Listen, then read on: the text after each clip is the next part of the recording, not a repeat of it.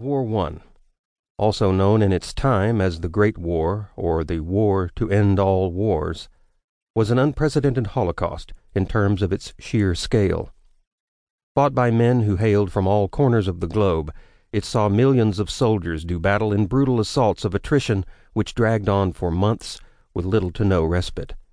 Tens of millions of artillery shells and untold hundreds of millions of rifle and machine gun bullets were fired in a conflict that demonstrated man's capacity to kill each other on a heretofore unprecedented scale.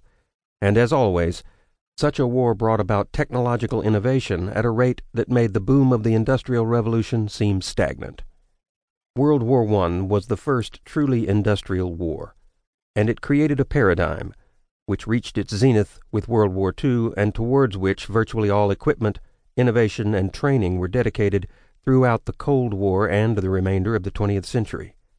To this day, modern warfare remains synonymous with tanks and mass infantry battles, although a confrontation of this nature has not occurred, except briefly during Operation Desert Storm, since World War II. The enduring image of World War I is of men stuck in muddy trenches and of vast armies deadlocked in a fight neither could win. It was a war of barbed wire, poison gas, and horrific losses, as officers led their troops on mass charges across no man's land and into a hail of bullets. While these impressions are all too true, they hide the fact that trench warfare was dynamic and constantly evolving throughout the war, as all armies struggled to find a way to break through the opposing lines. Most books and documentaries about the war focus on the carnage of the trenches depicting the ceaseless bombardment and sniping and the assaults and counterattacks that took millions of lives. This was the experience of most frontline soldiers during that great conflict, but it was not the only experience.